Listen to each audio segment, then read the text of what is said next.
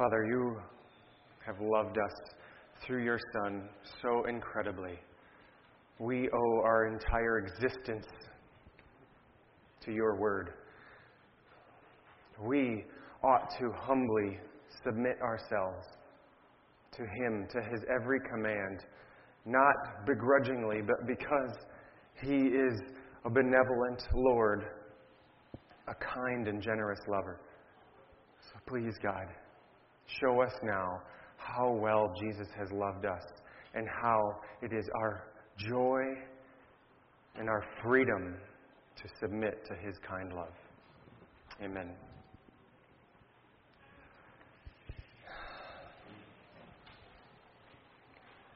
Since marriage constitutes slavery for women, it is clear that the women's movement must concentrate on attacking this institution. Freedom for women cannot be won without the abolition of marriage, says feminist Sheila Cronin, as she looks through history and sees women kept under men through her perspective. She vows to change that for future women by destroying marriage altogether. Similarly, Naomi Goldberg hears certain Bible, Bible verses and interprets them as oppressive to women, seeing the Bible as a collection of rules designed by men to keep women down. She says, God, the Father of the Judeo-Christian Scripture, as the architect of patriarchal society, will have to go. We women are going to bring an end to God. What have these women experienced? What have they seen that they so vehemently reject what was designed by God to bring their greatest joy and abundant life? What is it about the Bible and God's plan for marriage that has these passionate women so fired up? Well, one of those texts that they love to hate is the one we're looking at today, Ephesians five, verses twenty-two to twenty-four. Now, these three verses are actually part of a larger section, the rest of chapter five, all about marriage and the relationship between a husband and a wife, and bleeds over into the next chapter, chapter six, talking about uh, household order, all under this umbrella of what Jesus, or Jesus, Jake, not quite the same, Jake taught us last week from the verses eighteen to twenty-one about being filled with the Spirit. But particularly these three verses are what get so many people riled up. But I want to look together at them today and see how God's design was intended to cast a vision of hope and joy for our flourishing, not create such consternation in our hearts. So read with me Ephesians chapter five, verses twenty-two through twenty-four. Wives, submit to your own husbands as to the Lord. For the husband is the head of the wife, even as Christ is the head of the church, his body, and he himself is its Savior. Now, as the church submits to Christ, so also wives should submit in everything to their husbands. This is the word of the Lord. Now, surely when you read something like that, instantly dozens of questions are popping up in your head. What does it, what does that mean? What does that phrase mean? In everything. What does the word submit really mean? What is head? What, how does that relationship work? And then how does it apply to my life? What does that change about the dynamic in my home? I hope to give you some perspective on some of those questions, so that I can leave you feeling more satisfied, more encouraged in what God has planned for wives. But first, I want to humbly acknowledge what a difficult place I feel I'm in with this text.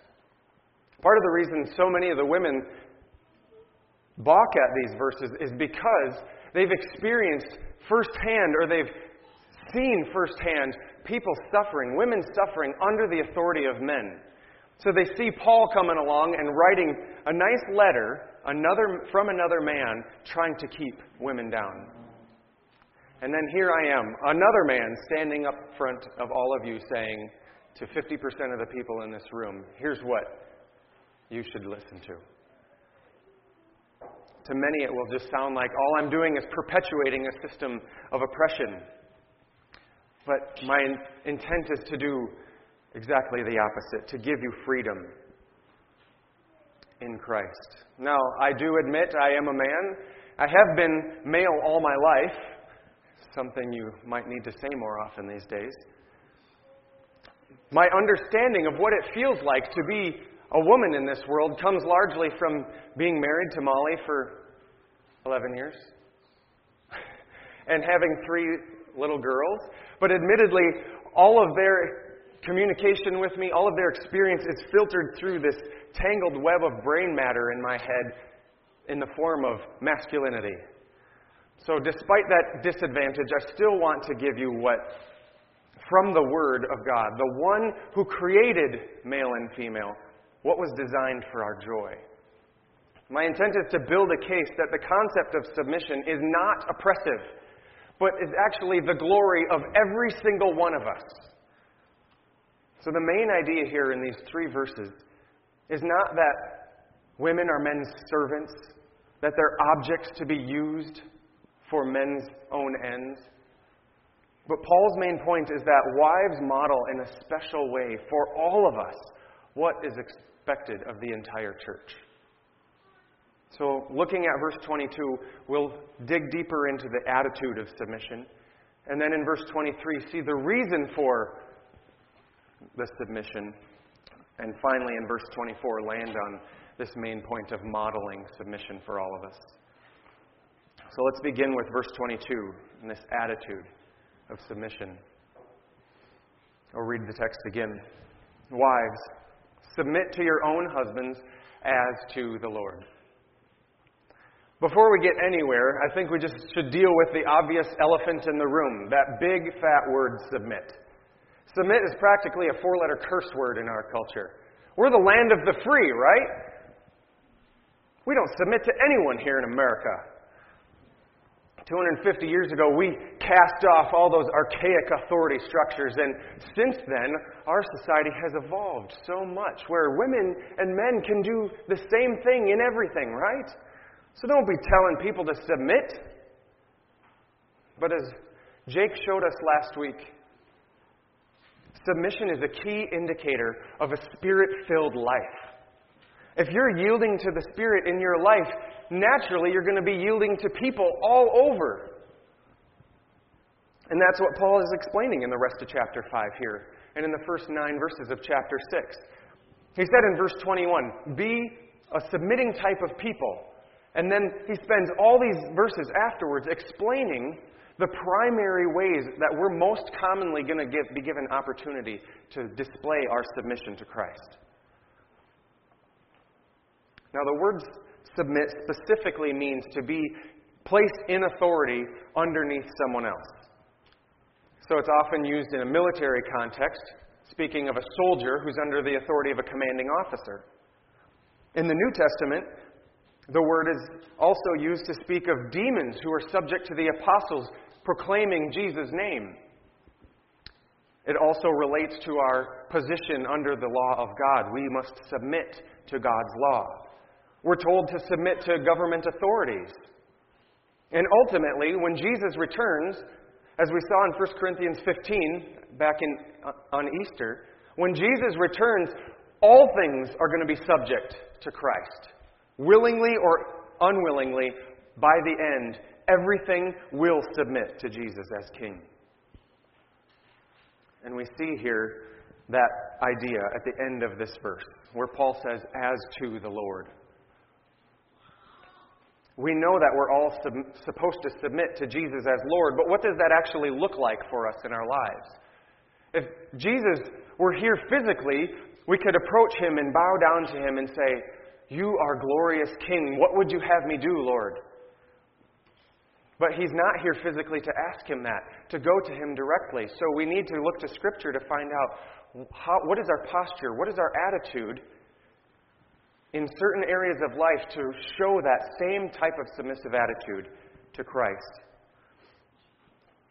So Paul says that for wives, that first priority is to submit to their husbands. But by saying, as to the Lord, he's not saying, submit to your husband as he is your Lord, as though your husband is the supreme ruler of your life and you must obey every command given from your husband. What he is saying is that a wife submitting to her husband is the primary way which she shows her undying devotion to Christ. You can see a similar idea of our attitude towards other people reflecting an attitude towards Jesus in Matthew twenty-five, where Jesus tells the parable of the sheep and the goats. At the judgment, people are going to come to Jesus and say, and he's going to say to the goats, "You're not my people. Be cast off. Get away from me. You didn't come and visit me when I was sick or when I was in prison." And they're going to say, well, when did... When were you sick? When did we, when were we supposed to come visit you in prison? I don't understand. And Jesus responds, "As you did to the least of these, my brothers, you did to me. As you do to others, you do to Jesus himself." The point being, how we interact with other peoples reveals our attitude towards Christ. And submitting, wives submitting to their husbands, is the primary way that they reveal their attitude of submission to Jesus.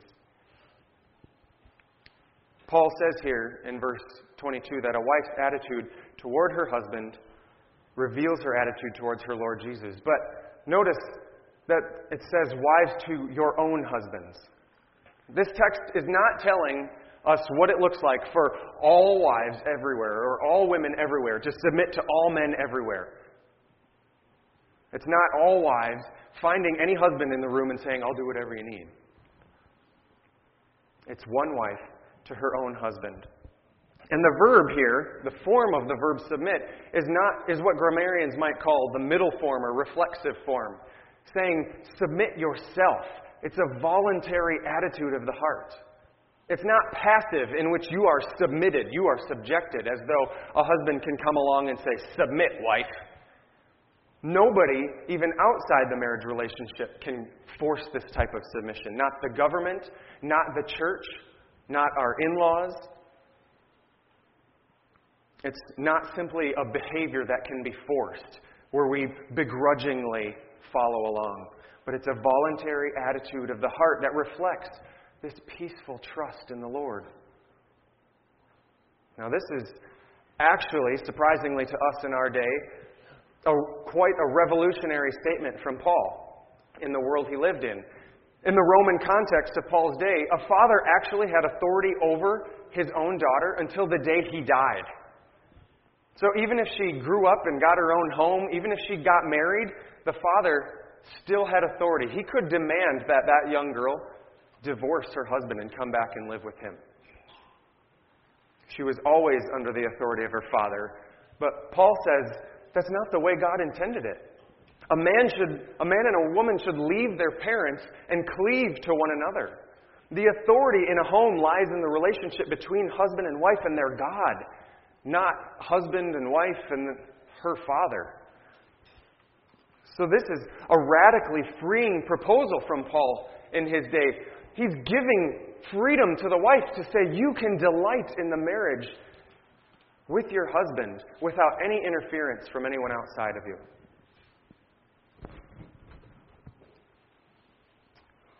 Now Paul says, but there's still a relational order to consider. Even though you have all this freedom, there's something I want you to do with this freedom. And that's what he explains in verse twenty-three. For the husband is the head of the wife, even as Christ is the head of the church, the body, and is himself its Savior. Paul explains here the reason why he commands a wife to submit to her husband. Because marriage mirrors the relationship between Christ, the head of his body, the church. A wife has an important job of modeling for the world what it looks like for us, the church, to look up and delight in Jesus, to call him our fair Lord and receive all of his abundant good gifts. A wife can proclaim the gospel to the world without speaking a word.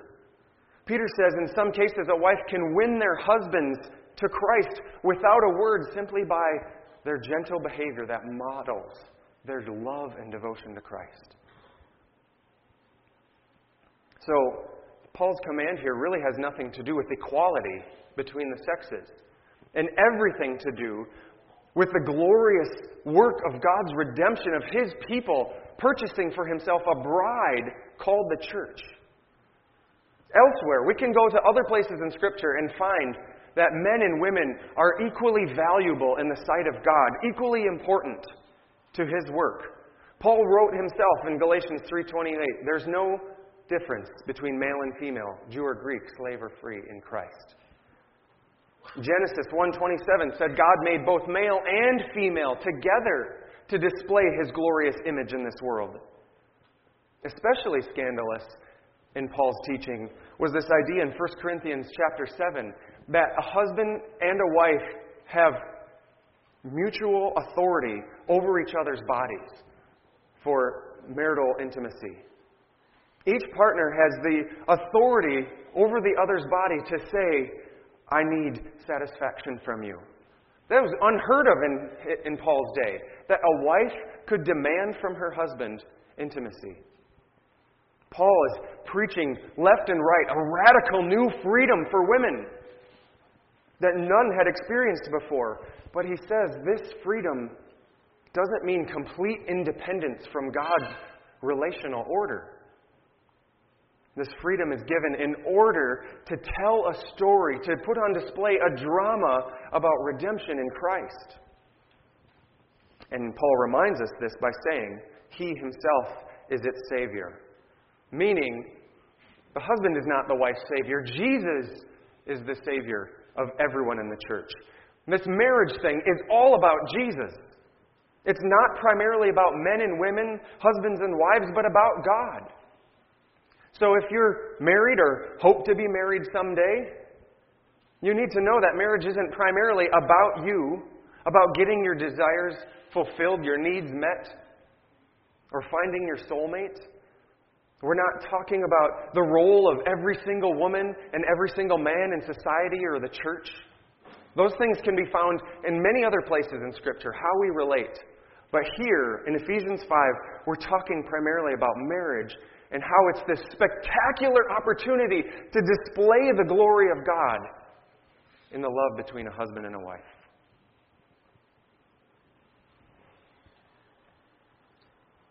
So the phrase here, He Himself is its Savior, is not saying that husbands are saviors of their wives, just like Christ is Savior of the church.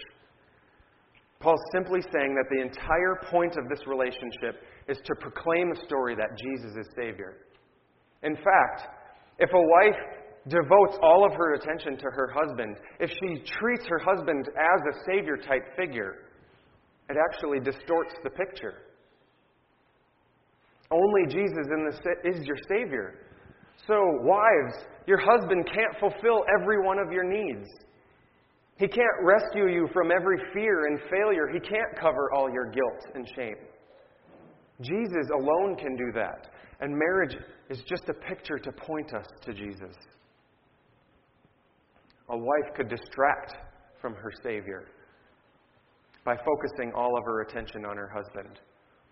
Now, that's not to say that the husband's role isn't unimportant, and Jake will preach on that next time when we get back into Ephesians. The husband still does have a responsibility of provision and protection. He still needs to make sure his wife is kept safe, cherished, that her needs are met. But he has to do it in a way that he points to her, or points her to Jesus as the ultimate Savior that she really needs. Now, verse twenty-four makes a bit of an adjustment to highlight this contrast between husband and Jesus.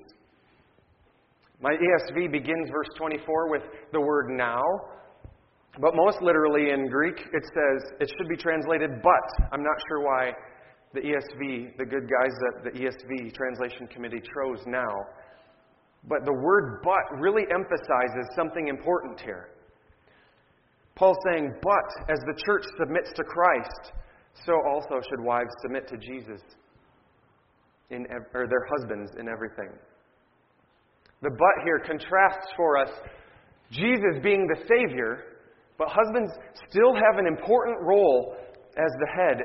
This marriage thing is still really important to displaying something valuable, showing the church, setting an example for the church of what it looks like to submit in everything. You may think that the phrase "in everything" suddenly contradicts what I had just said about a husband not being a savior. How is a wife supposed to submit in everything to her husband, but a husband cannot possibly provide everything for his wife?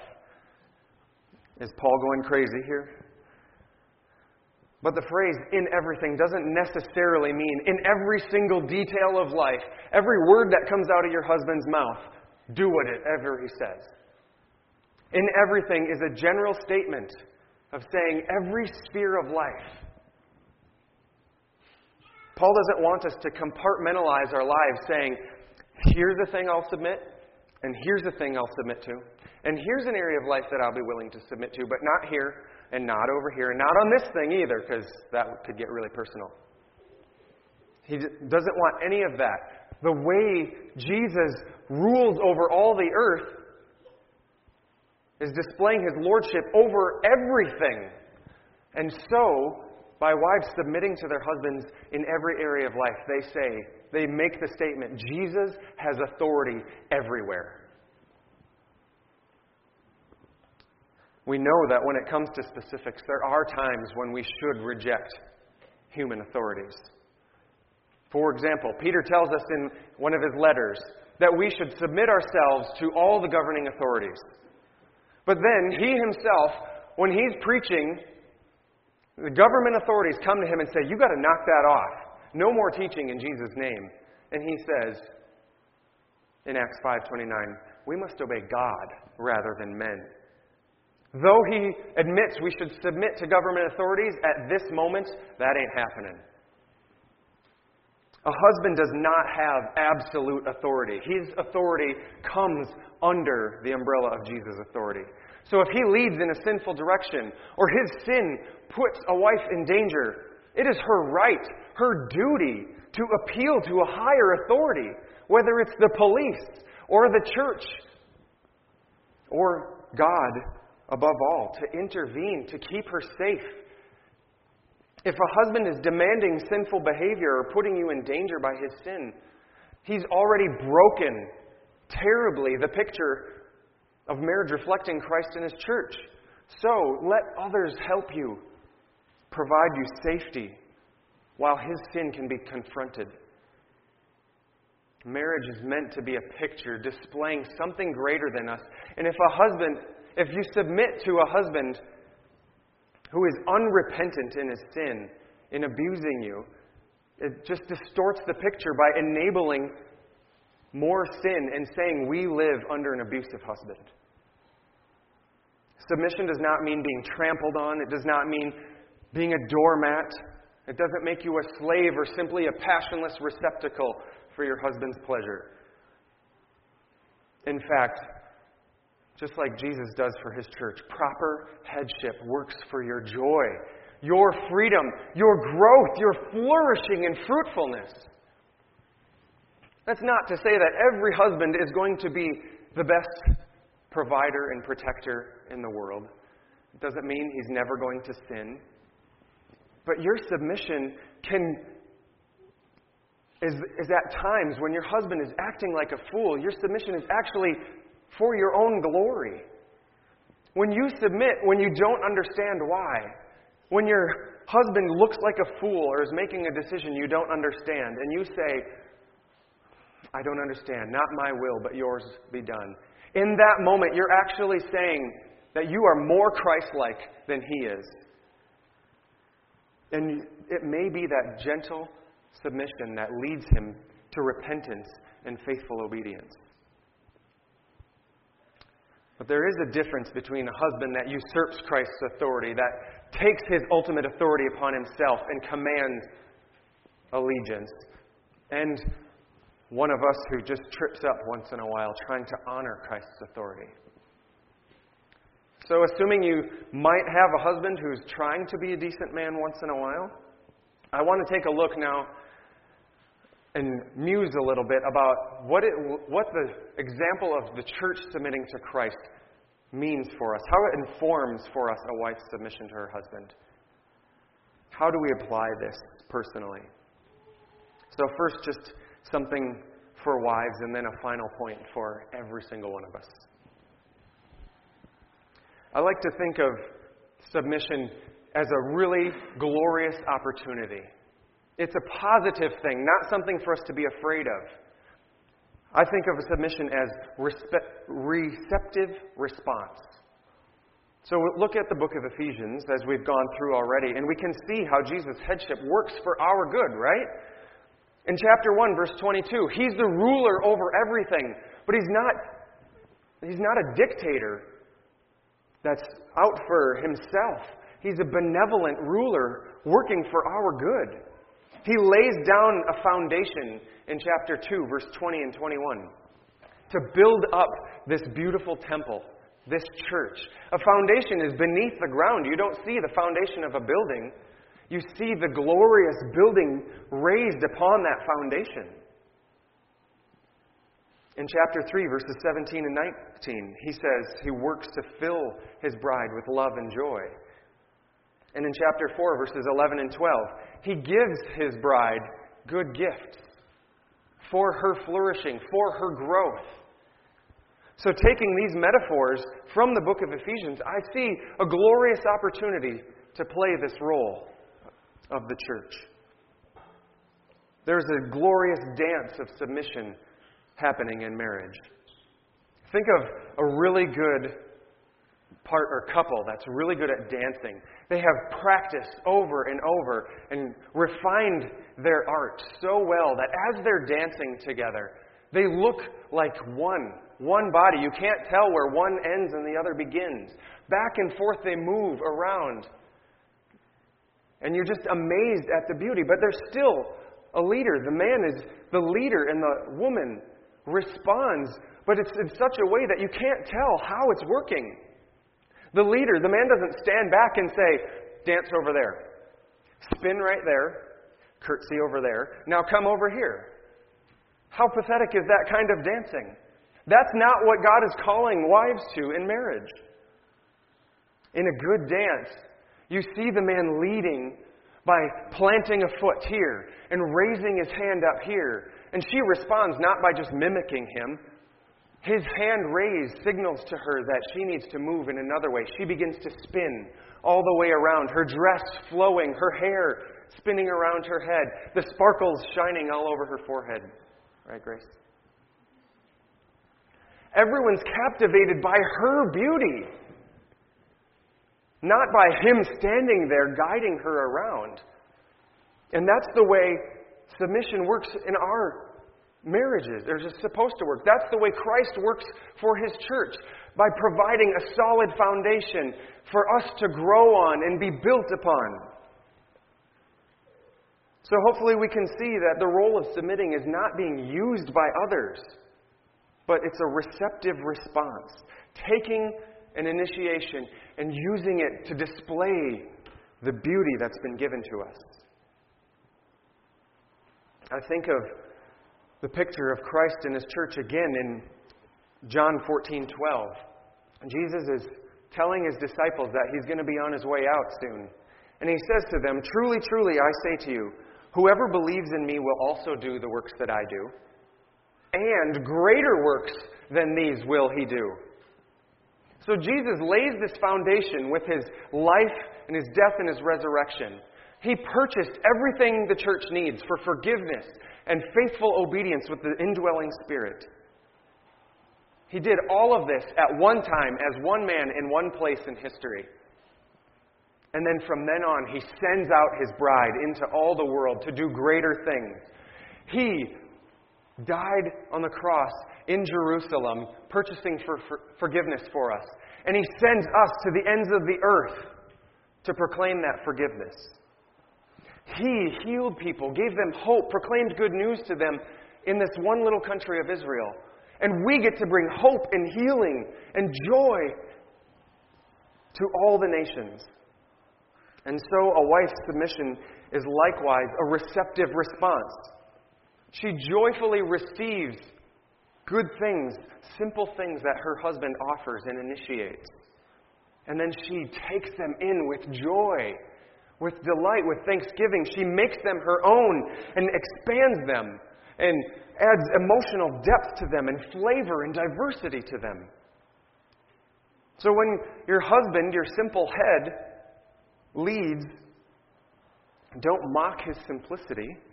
Don't scoff at his desires and roll your eyes at his corny initiations. That's his role in marriage, to offer something good. And it's your wife, role as a wife, to take his simple leading and create something beautiful, to make it your own and offer it back and say, look what we made together. And in this, you can proclaim to the whole world, without a world, that Jesus' simple act of redemption on the cross releases us to a diverse experience of flourishing as the humanity we were created to be. I'm not calling us back to a nineteen fifties cookie-cutter marriage lifestyle. There's no such thing as a cookie-cutter marriage where there's a set of roles that a wife has and there's a set of roles or tasks that a husband has. Just like the church is diverse all over the world, there's no one way to do church all over the world. You travel anywhere in the world and it's going to look a little different. But each one of them is beautifully submitting to Christ in a unique way. And so each one of our marriages is going to reflect that gentle, humble submission in a unique way. Now, finally, let me finish with one last thought that applies to every single one of us. I hope you haven't checked out of this whole message if you're not a married woman, Joe.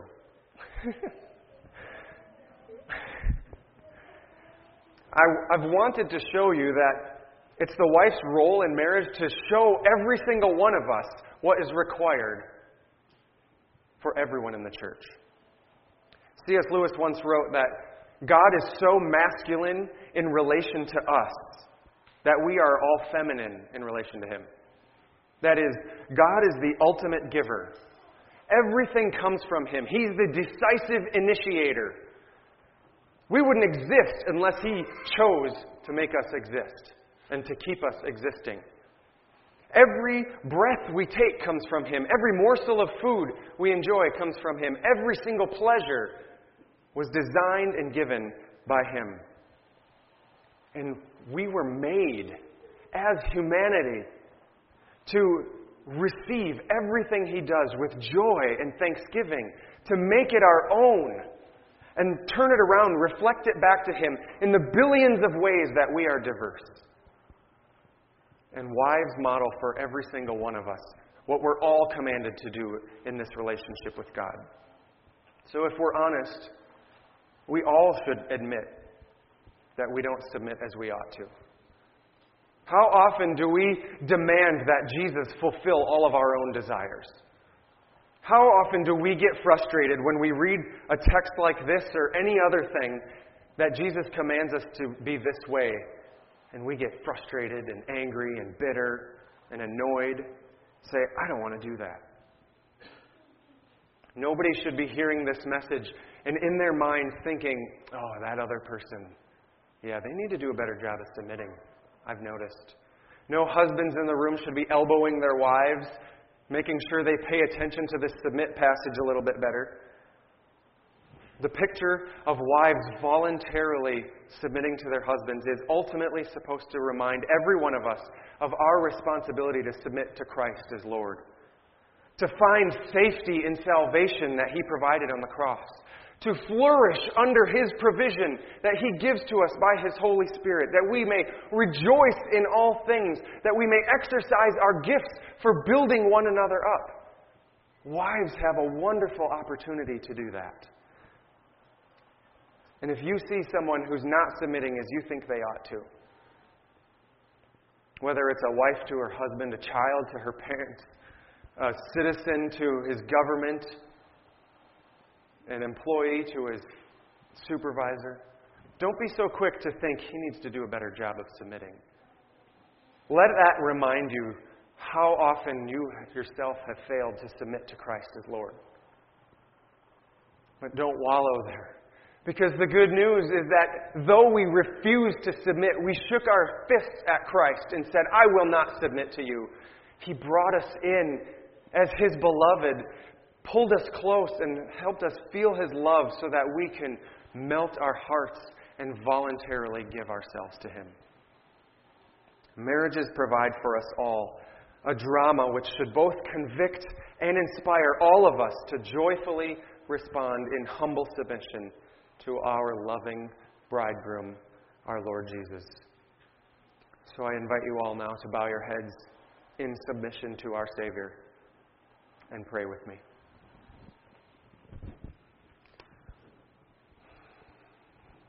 Father, You have handed over all authority to Jesus. And we have no idea what that means. And too often we say, I don't want it. My will be done, not yours, Jesus. Soften our hearts, God, that we would delight in submitting to Jesus. And may these beautiful women among us here show us how hard our hearts are and help soften our hearts to make us more joyful in submission to Christ. God, I know that all week long I have failed to submit to Christ and as a result failed to lead my wife well. Failed to lead, lead my children well, well. Failed to even lead this church well. All because of my failure to submit to Your authority, God. Help us all to be much more gentle in spirit before Your law. And may it free us to delight in the humanity we were created to be. Bless us for the glory of our Savior, our loving bridegroom, Jesus. Amen.